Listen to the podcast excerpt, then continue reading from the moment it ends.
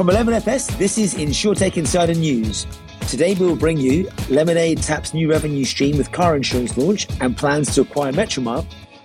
Insurance for sneakers is here with SoleSafe and, wait for it, a model who won Miss BumBum 2021 gets her winning asset insured for £1.3 million. All this and more on today's show. Today's show is a news show where we'll be talking about the most interesting happenings in insurance and insurtech from the past few weeks. Joining me today, as always, are some fantastic guests. Uh, first up, joining me today for his InsurTech Insider debut is John Bean, Client Director and Insurance Lead at 11FS. How are you doing today, John? I'm very well, thank you, Nigel, and um, very, very excited to be on the show for the first time. Uh, so go, go easy on me, please. Welcome to the fun in the most exciting industry uh, in the world, as you know. For our listeners, tell us a little bit more about yourself and your background. How have we got you here to the joys of InsurTech Insider? Well, f- firstly, uh, I'm, I'm, delighted to be joining um, fellow passionate uh, insurtechs uh, or insurers. Um, I thought our industry was relatively small, but judging by the listeners and the passion that I'm finding on here, but very excited. Um, yeah, so my history has always been in insurance, uh, 15 plus years now. Uh, it seems like a lifetime. Typically working with uh, consultancies and clients delivering insurance solutions, uh, very much in the digital space.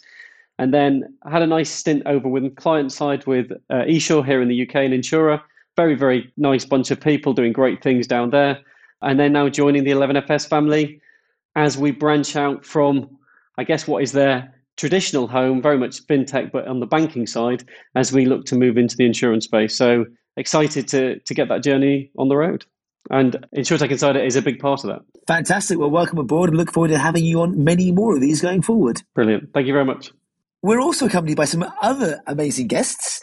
And uh, first up, Nikki Daniels, founder and chair e-Zee Insurance Solutions. How are you doing, Nikki? I'm really good, thanks. It's great to be back. And John, 15 years is not life. We're also joined by Ben Jennings, Chief Revenue Officer from Embroker. How are you doing, Ben? I'm well. Thank you for having me. Appreciate it. And judging by the accent, you're not based in Portsmouth like Nikki. Whereabouts do we find you? And can you tell us a bit more about Embroker? Of, of course. No, I'm uh, I'm in the dreary uh, Northern California at the moment, um, trying to enjoy some nice rainy weather. Um, so uh, we've we've much needed it, but. Um, no, I came to Embroker about two and a half years ago from a long enterprise technology career, about 27 years specifically focused on enterprise B2B sales and really wanted to join an organization that was trying to radically transform an industry that uh, pretty dramatically needed it. And so, um, enjoying the ride and having a great time as we grow.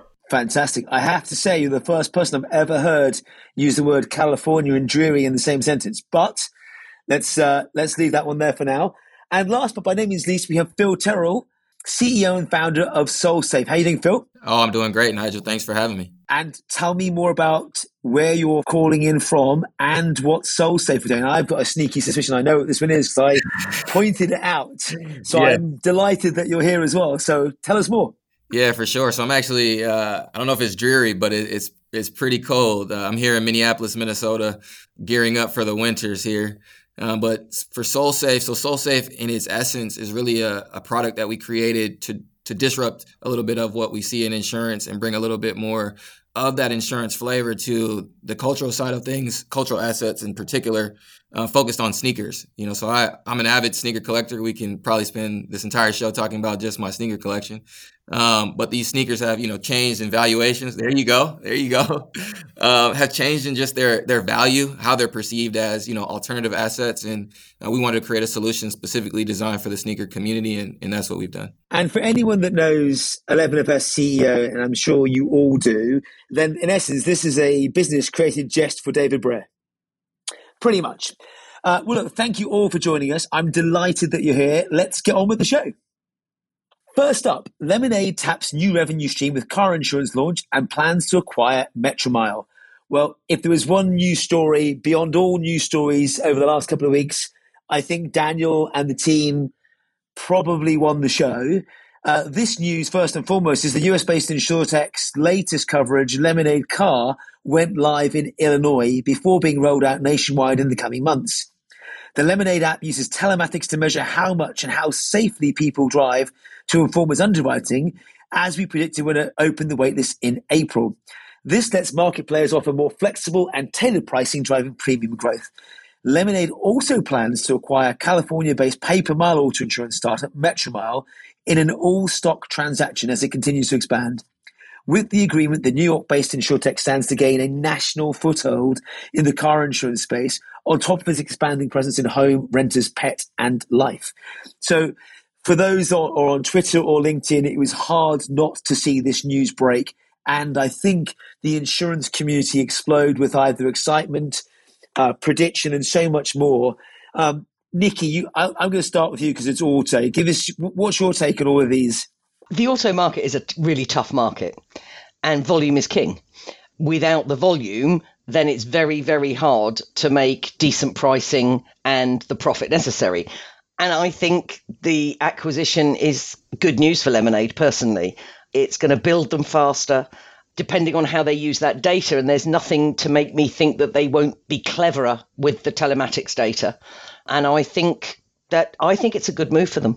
The one word you've mentioned, though, and I'm, by the way, I'm with you. I think it's positive all round. You've gone from a single state to all states through the acquisition, so it's su- su- super exciting. But the one comment you made is volume and scale. Ben, I don't know your perspective on is this coming together a good thing? and how we then use that to drive scale at pace? Uh, yeah, no, it's a great question. Uh, I would I would echo the comment. I think it was actually a, a, a, strong decision for them to bring the two companies together. I think it. I think what they do with the broader data footprint, I think, is going to be the more exciting thing that we'll see down the road. Certainly, I think adding one product set is important, um, but there's an there's a better there's a bigger game here. I think um, at play that that I think will be um, more impactful to both businesses and both populations. So I think that'll be great you know, look, I mean, I, I think that there's going to be, um, you know, lots yet to happen there. I mean, I think this is, uh, you know, the scale piece, I think is the right call out. Um, not only for for this particular line, but for future lines. I think it, it brings more to the market. I think that the population that's going to be served by it is going to be great. So I mean, I, I have there. I don't think there's a downside to it really. And I guess, like yourselves, they're in the space of disrupting a market from the outside looking in, or from the sidelines, and and sometimes it does feel like David versus Goliath, and and um, the opportunity is there against traditional incumbents that haven't needed to change and haven't changed over the years and are looking to do something. And I think we've got, or you've got speed and agility on your side. I do. I mean, I think that's the very nature of the insurtech space, right? I mean, it's um, you know, I would classify them in that bucket. Certainly, we're in the same. I think you know the agility, transparency, and ease of purchase is very much um, kind of the, the cornerstone of the insurtech model in general. And so I think that's certainly going to allow them to do that. Um, and, and, you know, across uh, all 50, it'll be a really, really interesting thing to see happen. No, I'm excited by it. I'm looking forward to seeing how quickly we can ramp up and then how quickly it starts to eat into a very different audience. If I remember looking back at some of their renters insights a while back, I think it was a large number of their customer base have never had insurance in the past. So are they capturing that net new audience that haven't had it and are, going straight in?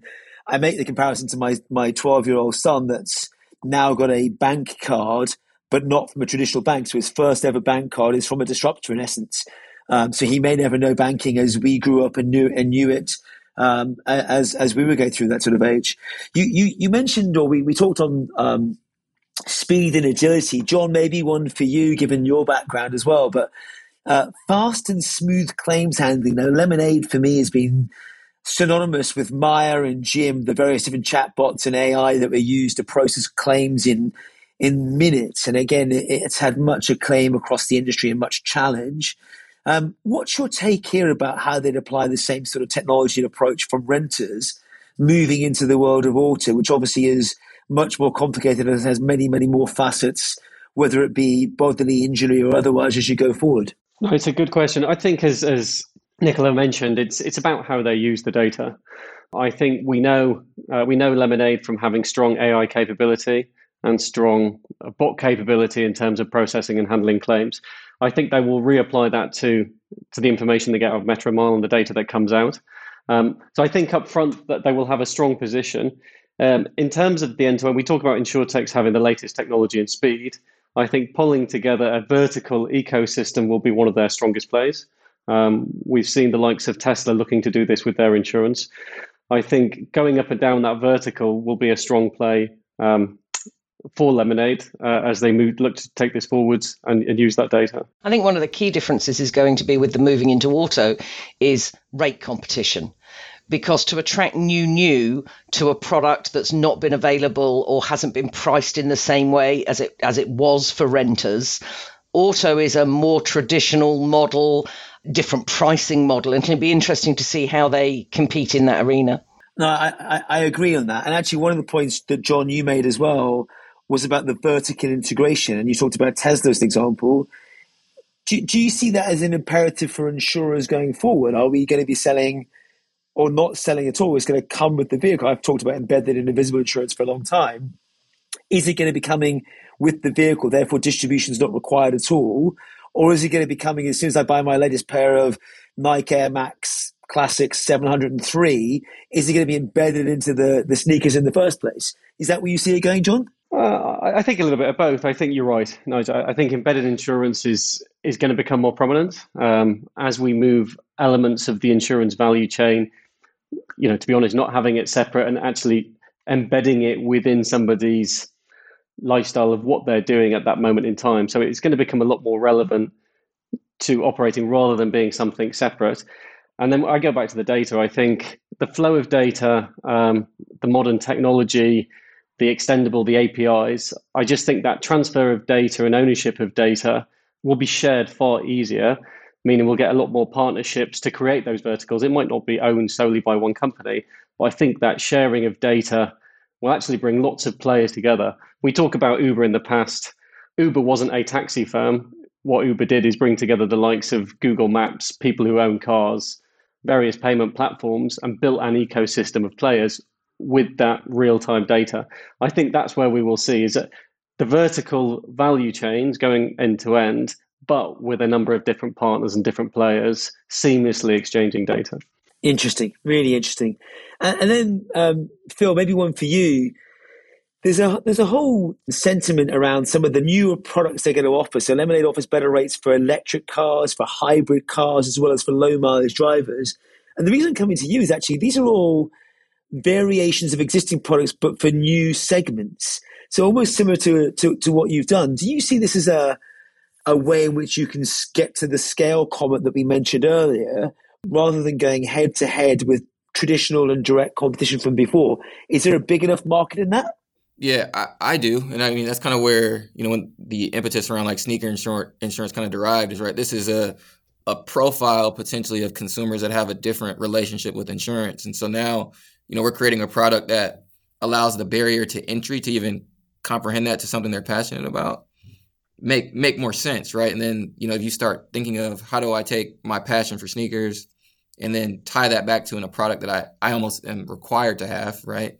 Whether that's auto, home, in this case it would be more likely home renters.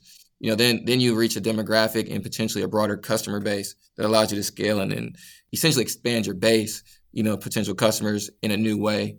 Uh, than just traditional methods that we've seen in the past. What's so exciting about what Phil's saying is that what we're really talking about here is that that minute segmentation which recognizes a need in someone and our traditional insurance model is not geared around the ever changing asset class. You know, I mean, now I can take a picture of me, pixelate it, and sell it for a zillion pound as a, you know, I mean, I mean, these things weren't dreamt of. Um, you know, we talk about what jobs will be around. Half the jobs that kids joining secondary school uh, this year haven't been invented yet. So when we're looking at insurance, what we're saying is there's a whole section of people here which Phil has has really got his thumb on where they may not have understood they had a need. They may not even have understood the value of their asset you know they'll be buying a pair of sneakers. Some of them they'll have owned for years. They'll be bidding for them. You know it's a whole subculture if you like. Now these people come at a need from a wow i've just figured out what my sneaker collection is worth. Oh you mean you can cover me for burglary and theft and fire you know it's a and i think that that's where insurtech can really start to add value is people who have a need. We just need to identify that need. They'll figure out auto and so on. I, I, I mean i love phil's business. I think it's awesome. Yeah, no, I, I echo all of that. I think I think it's about finding passion. We, we, you know, we know, for example, electric car drivers are far more passionate about their vehicles than regular drivers. I mean, it might not be true across the way, but we we know that you know that there's user groups, community groups all around electric cars. It's it's built a passion, and I think what this does is actually tie into that passion. And you know lemonade do that very very well with their peer-to-peer and some of their, their charity givings. So they're already tapped into that space. I think this just adds to that community spirit with electric vehicles. And it touches on what you say phil about being passionate. You know if there's passion in electric cars and electric vehicles there's obviously passion in sneakers.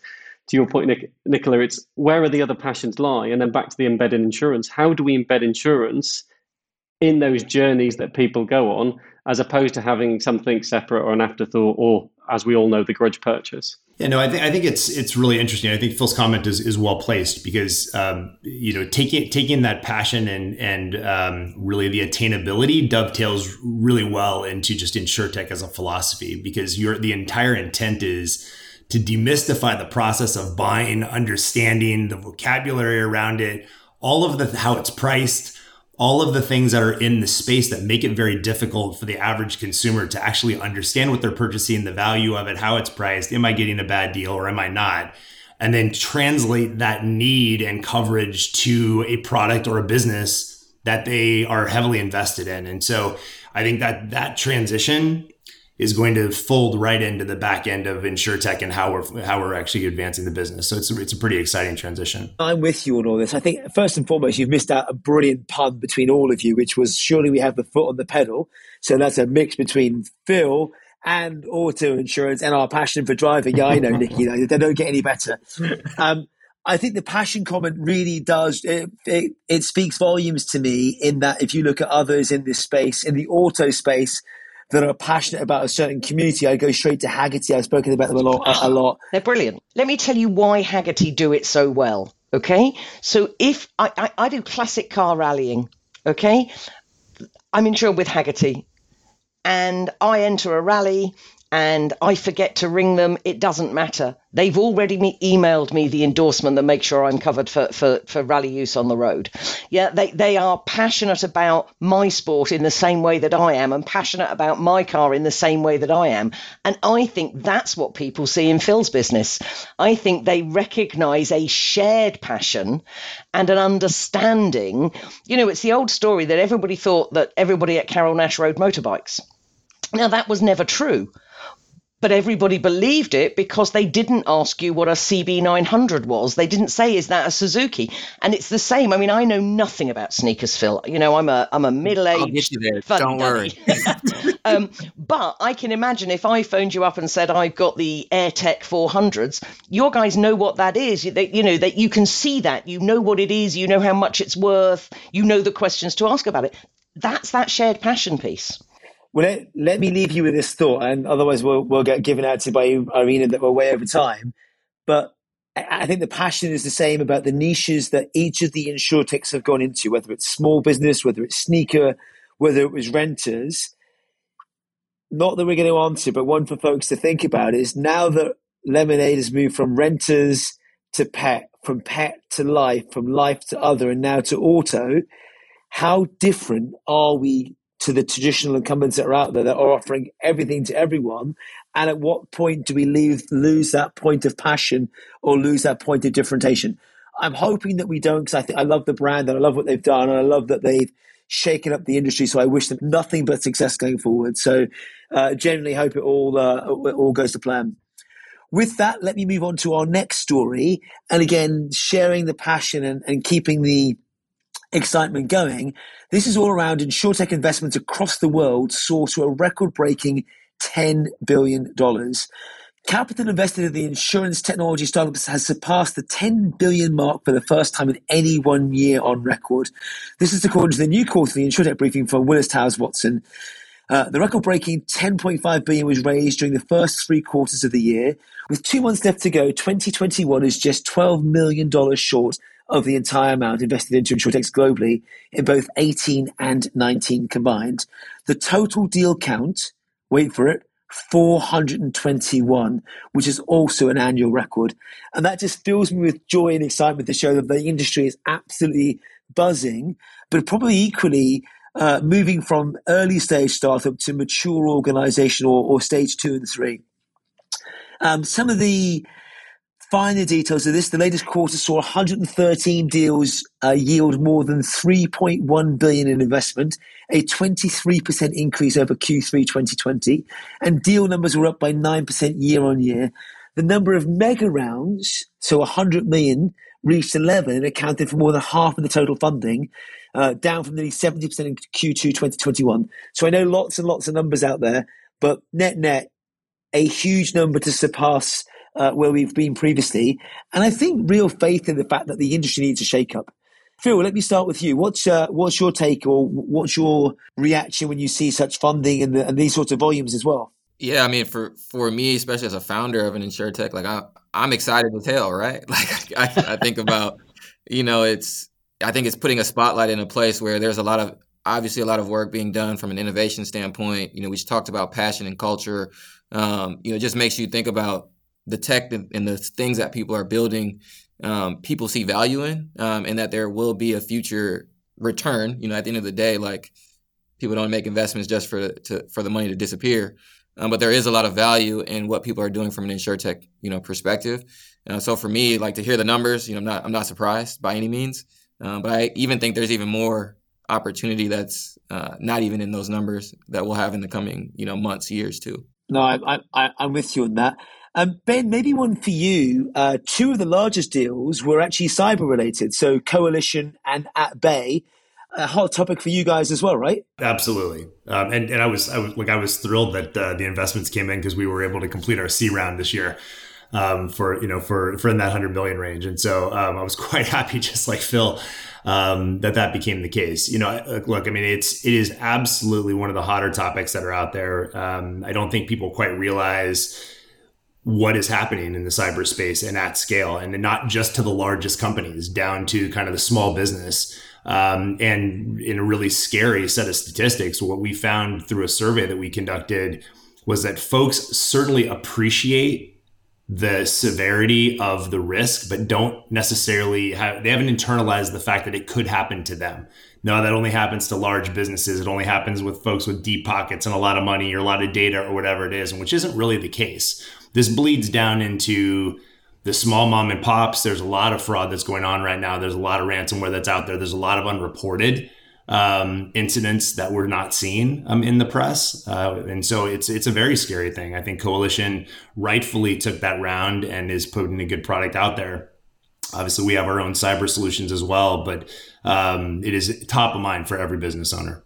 Yeah, and I think on one hand, as we just bounce out of the Lemonade story, as organizations like Lemonade make auto and, and other lines easier to engage and I'm not going to say commoditize, but easier to engage and consume and, and claim. I think that then leaves the gap for others like cyber to be how do we educate people on cyber, what it means, what it doesn't mean. Back to your point about um, am I covered, am I not covered, uh, and how we then understand what we can and can't buy. I, I think there's a massive gap in the market that we don't know if we're going to fill out of the insurance space, the insurtech space, the regulator space who's going to educate customers in this going forward? Yeah, I think it's I mean, certainly. I, I think uh, the scarier is one of the scarier things is I think that it's just that um, the consumer embracing the risk factors. You know, we found that 63% of all SMEs surveyed did not think that they had a likely um, threat against ransomware and other things like that, which is so scary, right? Now, it wasn't quite as severe with technology companies; it was in the like the you know mid 50s but at the same time, the fact that people have not embraced the fact that this is pervasive um, and there are technologies behind the scenes that aren't picking you individually, they're peppering thousands and thousands of, of organizations at random all of the time, just hoping that they land on one. I think people need to embrace the threat and understand that it's going to continue and get more sophisticated as we go forward. And so I think the press has done a good job of bringing it to the forefront. Certainly, Coalition and others that, that are selling cyber products and solutions are championing that forward um, as far as the messaging. But it is all of our jobs, frankly, to inform our customer base of, of not only the risk, but of the proper way to cover their particular si- situation. Yeah, I, I couldn't agree more. Not not to be negative Nancy for a second, or negative Nigel even. funding for the 1%. Andrew Johnson, uh, global head of InsurTech at Willis Re, said the continuing escalation of InsurTech funding does not mean that venture and growth capital is available to most or even many InsurTechs. And what they mean by this, in essence, is that if you look at the numbers, for example, in the second quarter, more than two thirds of the total capital raised went into 15 deals, roughly half a percent of the world's insurtechs shared 3.3 billion, while one and a half billion was distributed between another 147 uh, organizations. Funding was zero for the remaining 95%. So that actually says while there's plenty of capital out there, we still have to be um, a solid business, meet the relevant criteria. So whilst money is a plenty, is it still difficult being an early stage founder? Phil, maybe one for you. Yeah, no, I, I, as excited like as I mentioned, I'm excited about the money that's out there, but it's also you know definitely a challenge even for like for me, right in the um, early stages of raising capital, you know, to really paint a picture, especially in a market niche like sneakers, for example, you know, that, that there is a community. Yeah, you can talk about passion, but at the end of the day, you know, and I think Nikki mentioned this, it is still a volume numbers game, right? Like how many sneakers exist? How many people want to actually insure a collection? You know, so you still have to actually, you know, come to the table with the logic behind, you know, here's how we would actually underwrite and actually, you know, make revenue, all that kind of stuff. And, and so there's still this, you know, opportunity there, though. I think for early stage companies, you know, for people to invest in them, you know, that's where a lot of this innovation probably is sitting right now. Um, in addition to what some of these larger players that already have significant investment um, are doing as well. So definitely a, a challenge and an opportunity at the same time. Early stage companies are facing, you know, especially you know that I'm seeing being in that space. I think what's interesting is it's that difference between angel investment and round two, round three. So, so it's relatively i'm going to say it's relatively simple to set up, set up a business. Now i know that's not true phil ben etc but you know you have a great idea you do some market research you get a couple of people to support you. Maybe that's an underwriter maybe it's a reinsurer. And it tends to be those traditional routes to capital that you have to start with because it is after all an insurance product and then you've got this horrible midpoint money raising process as you set up a business, which is incredibly tough because not only do you have to raise the money, you're trying to run and grow the business whilst you're constantly going through the money raising rounds. And, and we really need to have some insurtech money looking at those mid range businesses. Yeah, because like you say, 95% didn't see a sniff. So that's 95% of companies that may have an idea as great as lemonade, for all we know, who are in that middle phase, and there's no access to that money. No, I think I think what's really fascinating though is is if you turn the clock back two years, let's say, when there weren't as many insurtechs that were floating around. There was a, reg- a, relatively immature investment community as well, relative to how they were even valuing or assessing true business value in an insurtech. And now you've got a very well educated uh, venture community, PE community. The public markets now have a taste of what it looks like behind the scenes of an insurtech. And so you have a more educated group of folks that are assessing and valuing what true tech is. John mentioned AI and, and really the true meat of the technology that these companies bring to bear the days of having just surface level technology on top of kind of a traditional insurance company i think that is behind us. I think now folks are going to have to have a really true value proposition with sustainable growth and technology that has more to it and more value to it than just kind of a surface level front end. I think phil in, in a very niche market has a very competitive advantage because he's focused. Um, and so combining that sort of focus with technology is really i think where you're going to see businesses thrive but somebody that just is trying to wrap a very light technology wrapper around a very traditional product or business, I think is gonna they're gonna have a hard time. Yeah, that, that, that's fair. And actually, it reminds me of a, a post I saw from Rob Moffat at Balderton Capital earlier today, talking about their largest uh, ever and eighth fund supporting the European uh, tech ecosystem. And I think he, he quoted something like, "We've been fortunate enough to work with some of the most successful companies in the last decade, including 20 unicorns and two decacorns. But that's just huge in itself, right? I guess in the insurance space, it could be argued there's now 24 insurtech unicorns in existence. Um, and one of those in this group is Marshmallow. So again, a UK auto insurer that's been valued at more than 1.25 uh, billion. Um, John, maybe one for you, having come out of the, the motor space and given what we talked about with, with Lemonade earlier, what, what's your take on um, this? I guess the seeing marshmallow valued at, at this stage and rate indicates there's enough to go after across all the industry, even even mature markets like the UK, I guess. Yeah, I think so. I, I think the valuation of marshmallow probably took a few people by surprise, but probably excited a lot of those um, early insurtechs and early startups. I think what we're seeing is people are. We, we talked about sort of traditional profit pools, traditional risk, traditional ways of working. I think what we're seeing is you know, there are a lot of opportunities out there in the marketplace if we can have the right data to actually get the right segmentation or the right personalization or go after the right passions like yours, Phil. I think with that data, there, you know, there will be exciting profit pools, or there will be profit pools where there is a lot to go after. You know, we've had 20 plus years of not doing sometimes what is in the customer's best interest um, and actually charging a lot. I think now there is an opportunity to do what's right for the customer, but also that means there's a lot of flex or a lot of give in terms of the profits that are available and the margins that are available if we can segment out and do some good underwriting with some good data to actually find a place where a lot of these startups and whether they become unicorns, they can actually carve a niche out for themselves. I, I think you've just described Lemonade's business model. So, with that, let's take a quick break and we'll be back very soon. What if you could reimagine payments for the insurance industry?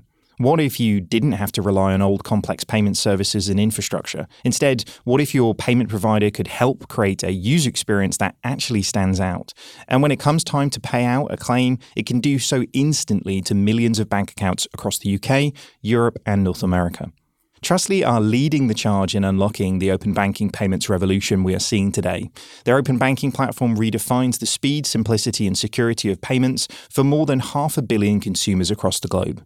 Visit trustly.com to read more about how they help insurtech companies make payments a key part of their digital first approach. How does financial services get better? How does it get faster? And how does it get stronger? Come and help us answer those questions live in London on December 1st at the FinTech Insider After Dark Better, Faster, Stronger. It's the latest live recording of our FinTech Insider podcast. That's right, we're back in front of a live studio audience. Stick around after the show for drinks, exclusive swag, and a chance to mingle with your favorite FinTech Insider hosts, as well as other FinTech fans. Find out more and get your free ticket now at bit.ly forward slash after dark better faster stronger. That's bit.ly forward slash after dark better faster stronger. Welcome back. Let's get on with the show. Next up a report that owners and founders approach to risk management is not a match for today's modern day threats. This from Business Wire, a new report from digital business insurance platform Embroker has found small to medium enterprise owners and technology startup founders are falling short in both evaluating risks and showing the right acumen for risk management.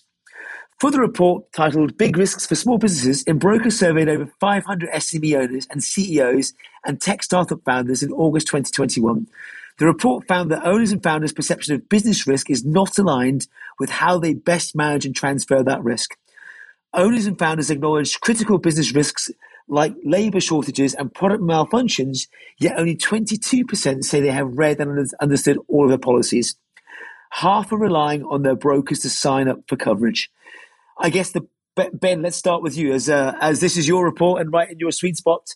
Can you tell us more? Yeah, no, I, you know, we obviously uh, to say that the last eighteen months um, been turbulent would probably be an understatement in small business community. Um, you know, between COVID um, and everything that has gone along with that. Um, there have been dramatic changes, and I think how the insurance industry has dealt with that has been fascinating, um, and certainly something that we'll learn from in years to come. And so, you know, Embroker took it upon ourselves to survey again 500 um, SMEs, both business owners as well as technology founders.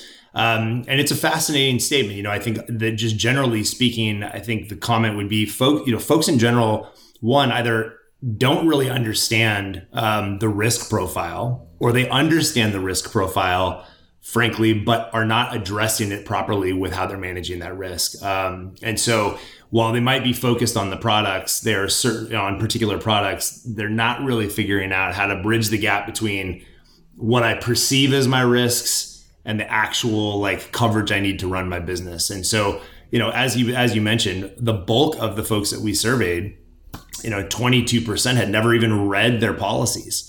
Um, they're relying on others to actually manage that and manage it one time a year versus over the course of time, right? And that's a scary thing. Businesses change; they're fluid, they're living animals.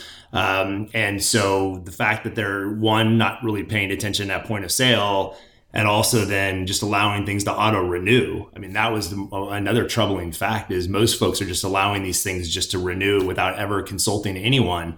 Um, that's a scary stat, uh, particularly through COVID. Ben, I couldn't I couldn't agree with you more. And actually, one of the quotes from Matt. Uh, uh, your CEO and founder was while many SME owners and startup founders have been experiencing strong growth and financial backing in the past year, which we've just covered, uh, modern day risks, and again, I think these come up, right, including cyber and supply chain breakdowns and remote workforce issues. I mean, this is just the pandemic all over it. And remote workforce issues can stop progress in its tracks. So this means companies need to constantly evaluate risk and protect their businesses. Now, that to me, the, the one word in there that I don't think that we do, you've just touched on, is constantly evaluate risk. It feels like a fire and forget, and we're never going to go back to it again uh, until the next renewal cycle or otherwise. I mean, John, what do we need to do as an industry to get people starting to look at these in very different ways going forward? I think it comes back to having real time information and having that. We, we have talked about data a lot, unfortunately, but I mean, you know, it's built on analyzing risk and analyzing data and information. And I think obviously the more information we can have upfront, the better choices, the better informed we can get, and the better uh, underwriting assessments we can do but it's then having that continuous real time feed.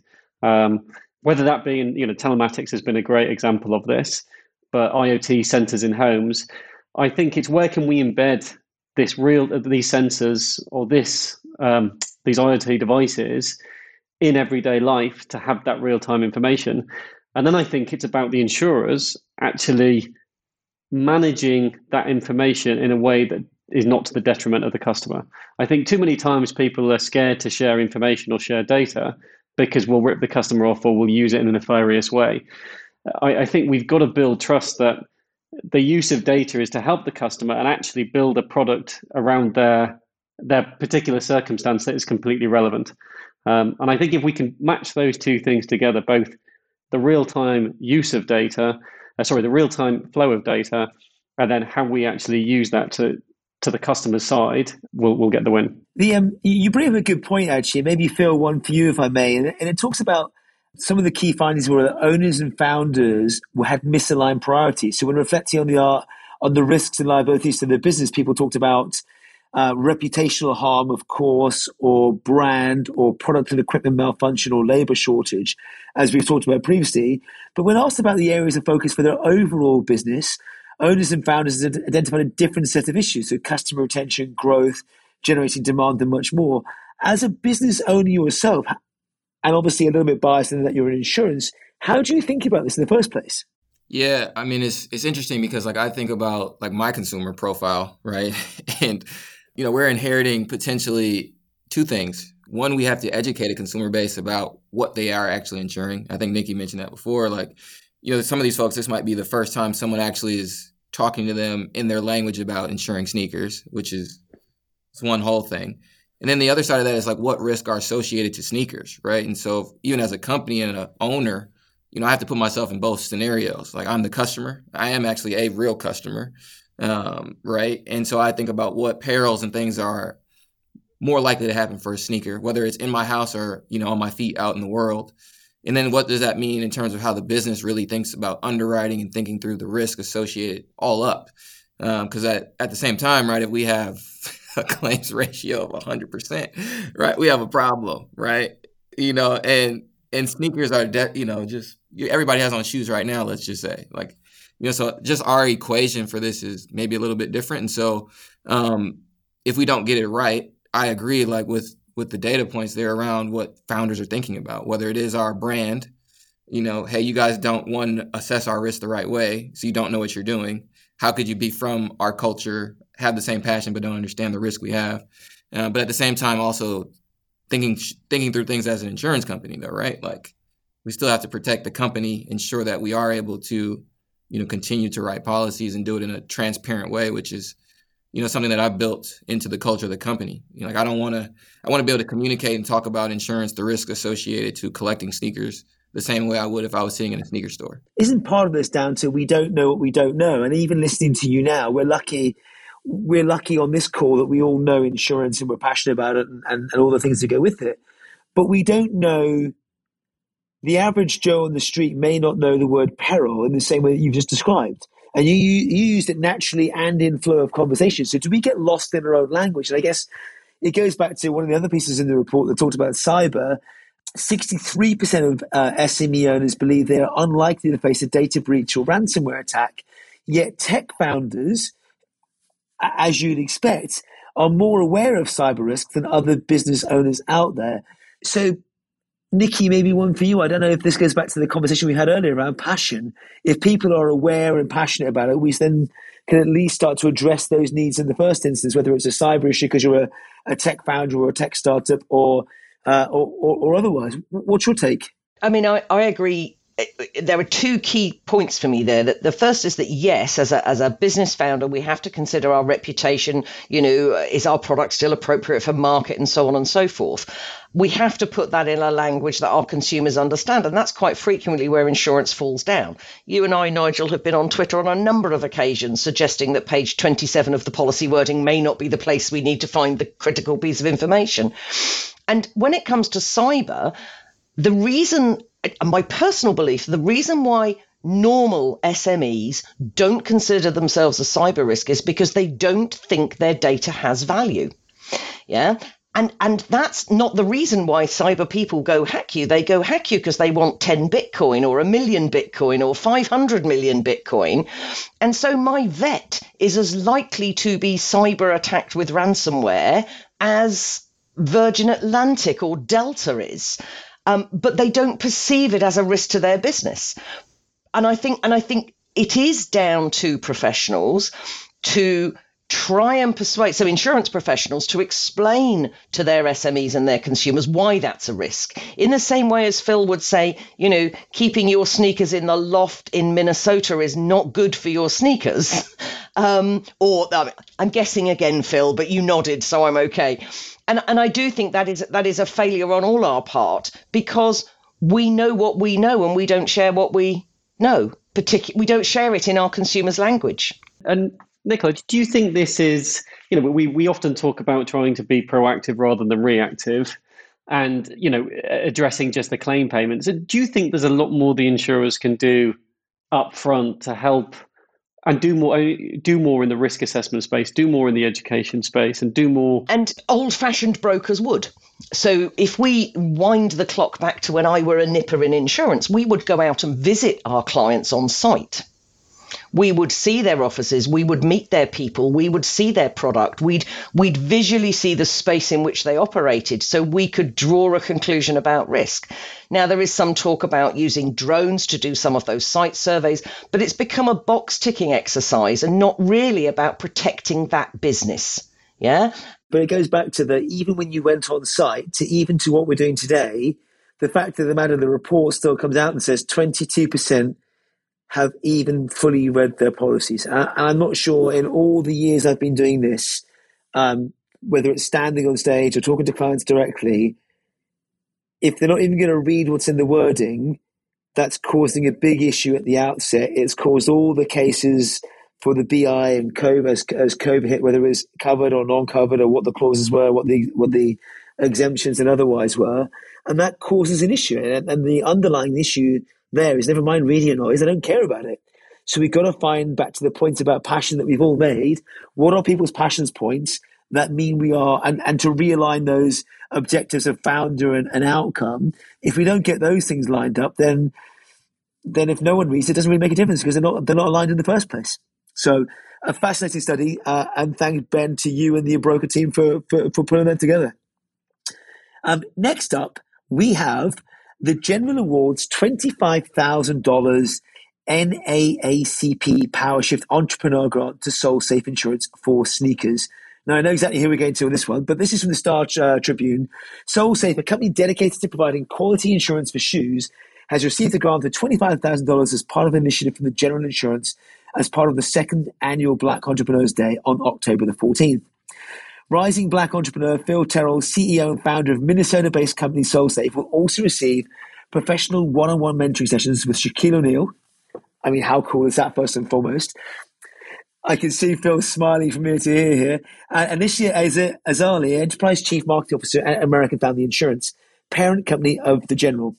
In addition to the monetary grant, uh, Terrill plans to officially launch SoleSafe in early 2022, when he also plans to raise capital for private investors. Phil, I think on this one, take it away. Tell us more about this. Tell us more about the grant. Tell us more about the uh, how you got to this situation. Yeah, it's it's it's, it's funny because I was actually at a tennis tournament with my wife, and somebody was like, "Hey, you should apply for this." You know, submit SoleSafe for this grant and this opportunity to connect with you know Shaq, Daymond, John, Alicia, and I was like, "Okay, cool." You know, I you know I just did like what any other founder does. We you know we hustle, we just get figure it out, get it done. And you know, I submitted. I got an email, you know, out the blue a few weeks later, and I was like, you know, they were like, "Hey, you're a finalist." Long story short, you know, they do the live taping, and that's when I meet Daymond John, and he's like, "Hey, you know, you you've been selected to get the grant. You know, go through the the actual Entrepreneurs Day. You know, that's live at the Apollo Theater in New York, which you should check out while you're in New York. And you know, they basically are running through this show, right? And I'm like, okay, this is great.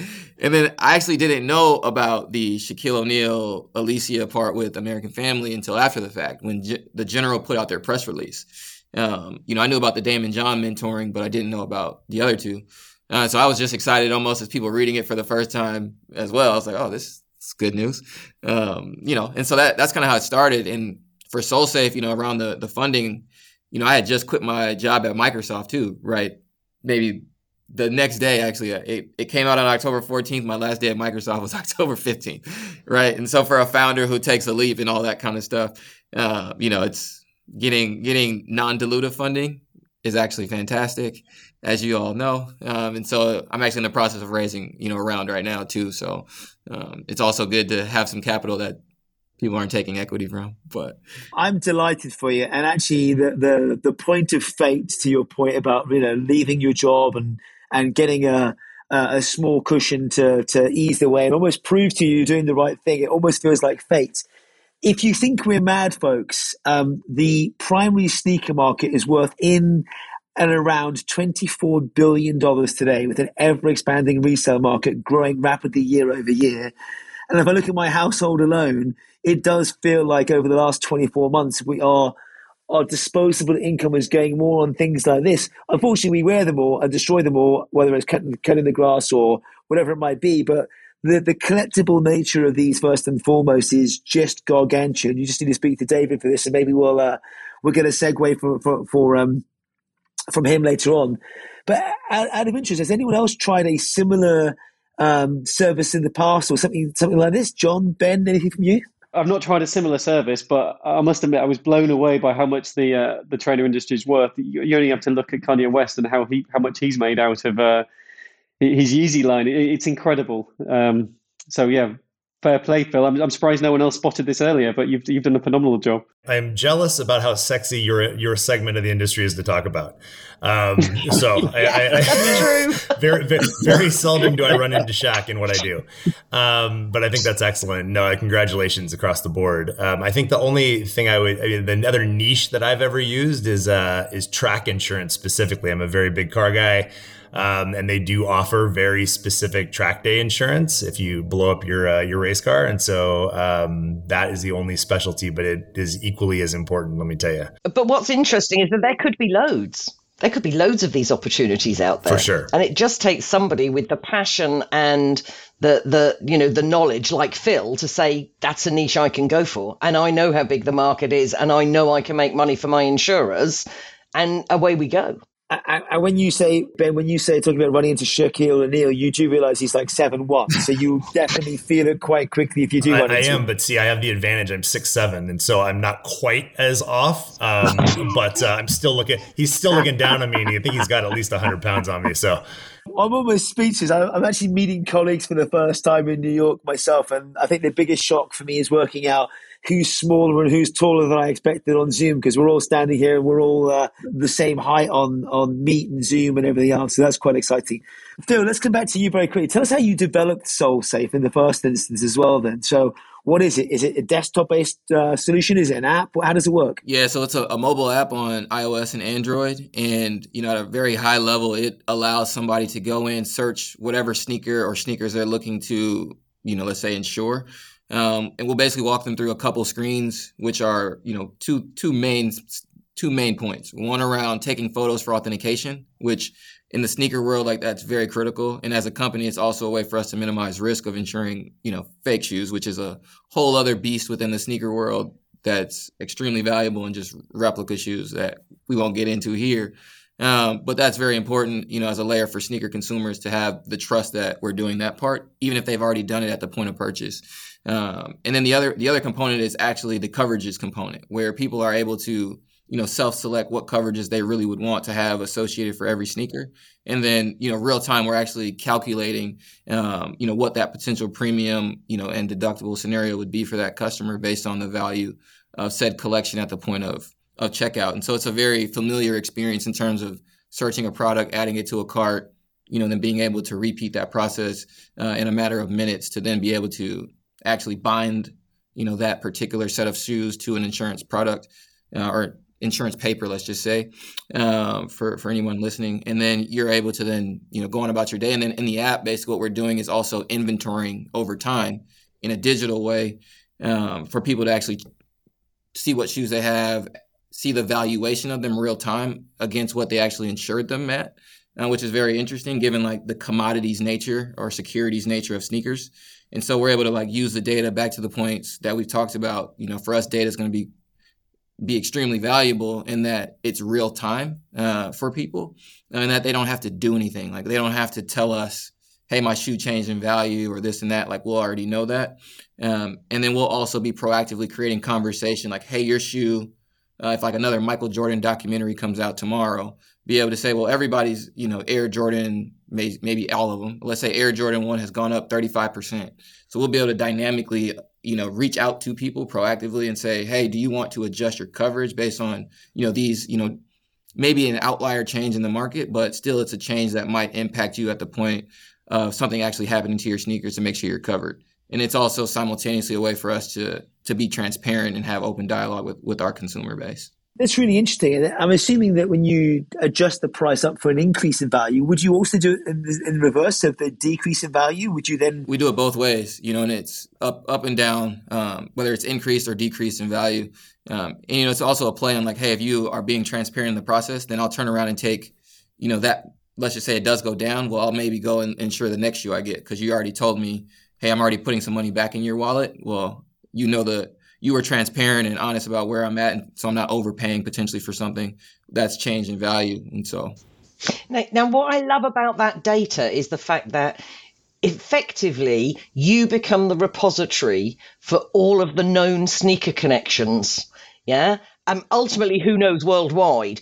Because if you think about how things like in the UK Glass's Guide or Parker's Guide, which are car valuation guides, um, and you have the same for some jewellery valuation, effectively, that data becomes available for you to sell, gift, um, cross world because I'm guessing some of these people have sneaker collections in Singapore and in New York and in Minnesota and in Europe. I mean, you know, they, they may not travel with a 100 sneakers in their case when they travel, but they're going to have a dozen sneakers at each location.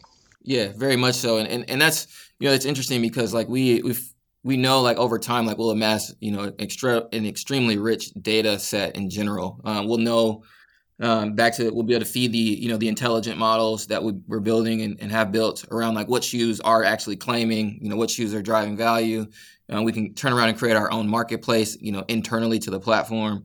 Uh, so there, there's a lot of you know other things that you know can segue. There's a whole conversation and you know work that we're exploring around like the actual digital product space which you know that that's a whole other dovetail into i don't want to go into the metaverse but you know it's you know, there's just this reality of you know physical products being married to digital products. Um, you know, what does that mean from a, a risk you know management perspective as well? And so, Yeah, even even the scenario around what we're going to introduce with what's called the we call it the Sole ID, which is our our equivalent of the VIN number, you know, with a car, and it's our way to introduce our consumer base to the blockchain. You know, so that every sneaker will have a unique identifier, just like every car has a VIN number, um, to be able to then move them, you know, to from a physical asset uh, to a, you know to a digital one as well. So I absolutely love it. I wish you every success with it. I can see some really natural adjacencies across other things that we value and continuously change in price, like watches and other stuff like that. But uh, seeing people's passion around sneakers right now is is I don't want to say insane, but it truly is. This you know, I, I was like John, I was overwhelmed with the size of the actual market. I, I can't believe it, but I should probably know better knowing how much uh, trainers and stuff and sneakers my kids go through. So, um, okay, we're getting towards the end of the show. Just to round up some of the other stories from the week we didn't have time to cover, but still deserve a shout out. John, would you like to start? Yeah, sure. I've got one story from uh, uh, Notable, which makes RPA based tools to speed up healthcare admin. Um, and they raised uh, $100 million, a $600 million um, dollar valuation. So, for those who don't know, Notable are a startup which is building automation systems to help speed up lengthy healthcare admin um, and announced a growth round of 100 million, as I said. Um, and this includes uh, networks like Intermountain Healthcare, Common Spirit Health. That's cut through the immense amount of what uh, their co founder and CEO described as administrative overhead. Um, for those who don't know, the healthcare industry on average has 1.1 trillion uh, in administrative spend, which is eight times as many resources required per billion of revenue as any other industry in the world. I think that's quite a, an unbelievable stat. So, I guess my thoughts on this uh, quick overview is I mean, we often talk about, um, you know, is insurance digital? Um, and I think, Phil, the way you've described the use of blockchain, what you're doing, I think you're definitely moving in the, the digital direction. Um, we're a long way from that. Uh, I think things like this are great. It moves us from you know analog and business processes towards digitized, which is kind of converting some of those old processes and removing some of that admin headache. And I, I think that's a fantastic deal and fantastic valuation.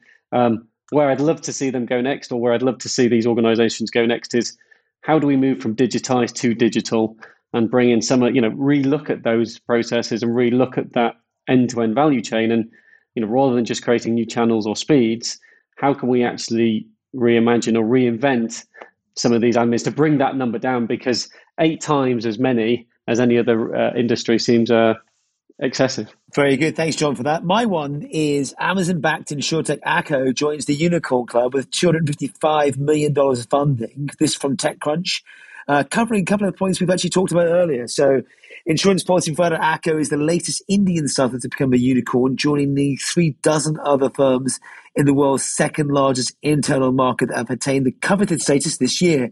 The Bangalore headquartered startup has raised 255 million in a new financing round bringing its all-time raise to $450 million. The new financing round, which is subject to approval from the country's insurance regulator, was led by General Atlantic and Multiples Private Equity. Acko is attempting to take on the country's antiquated insurance industry with a digital-first product. It develops and sells bite-sized auto insurance products aimed at drivers and others in transportation-related services, healthcare protections to employee, employers, as well as protection on gadgets.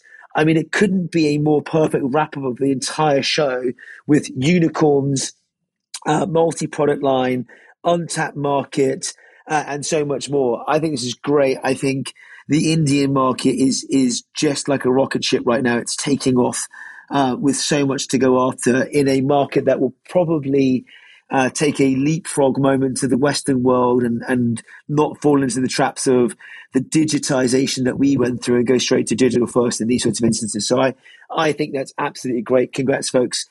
Leaving one story to finish off with, and I'm not sure how we've got this on the list, but here goes. I will try and keep a straight face. Model who won Miss BumBum 2021 gets her buttocks insured for 1.3 million pounds. This from TechCrunch. And folks, you're lucky you can't see Nikki laughing her backside off right now. Uh, Nathy Kihara, a 35 year old model, recently won the title for Miss BumBum, an annual beauty pageant that is organized to facilitate the best buttocks in Brazil. Kihara, after winning the title, did what she felt was only fair. She got insurance for her bottom. Uh, Kihara, who's also a mother of two, and in an interview said, I'm honored to be able to represent and encourage many mums who suffer from self esteem issues around the world. Talking about her buttocks insurance, she said, I train in a lot in order to maintain my body and my buttocks and are free from implants. I'm famous because of it. It is the biggest in Brazil. Therefore, it's only fair to insure it. Nikki, as you're laughing away at me, making an absolute backside of myself, where would you like to start on this? There is a long tradition in Lloyd's of London of insuring bits of people. So I, am not sure whether they've ever done a bum bum before or even an award winning bum bum. Um, but it is true that people have insured their teeth and their legs and their arms and their for all sorts of weird and wonderful reasons. And I like the fact that we can insure anything as long as there's an insurable risk. That's where we are. All right, let's go around. Let's go around the table for a your view and b what bit of your body you'd like to insure. So, Nikki, we know your view. What are you going to insure? I'm going to insure my right foot. There you go, Ben. What's your take? Uh, I would like to insure my knees because they're destroyed, and I would have plenty of cash at this point. That'd be lovely. Nice. I'm with you on that. And and what do we think of Miss BumBum? Uh, I'm supportive of insuring anything you can. Uh, absolutely. I won't comment on the Bum Bum specifically, but I hear you, Phil. What's your take? What you, what's your take, and what are you going to insure? I'm going to insure my Bum Bum too. So.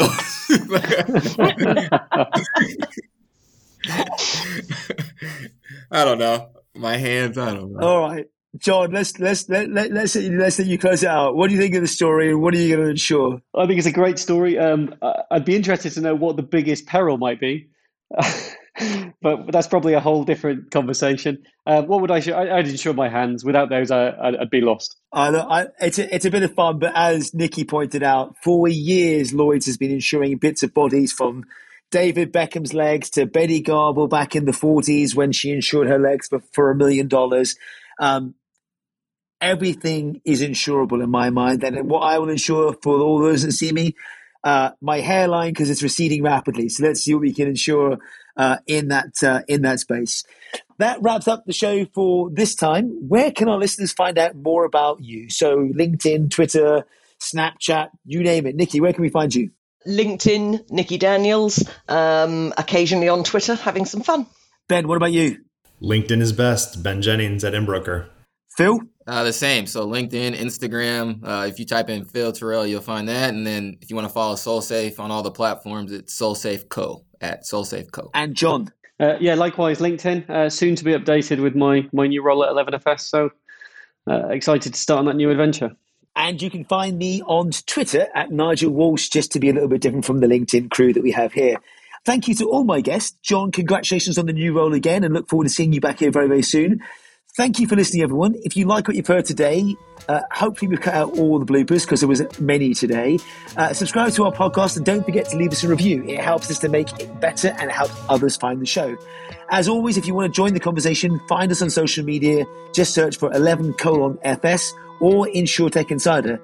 Find us on Twitter at InsTech Insiders or email podcasts at 11FS. Thanks very much. Goodbye.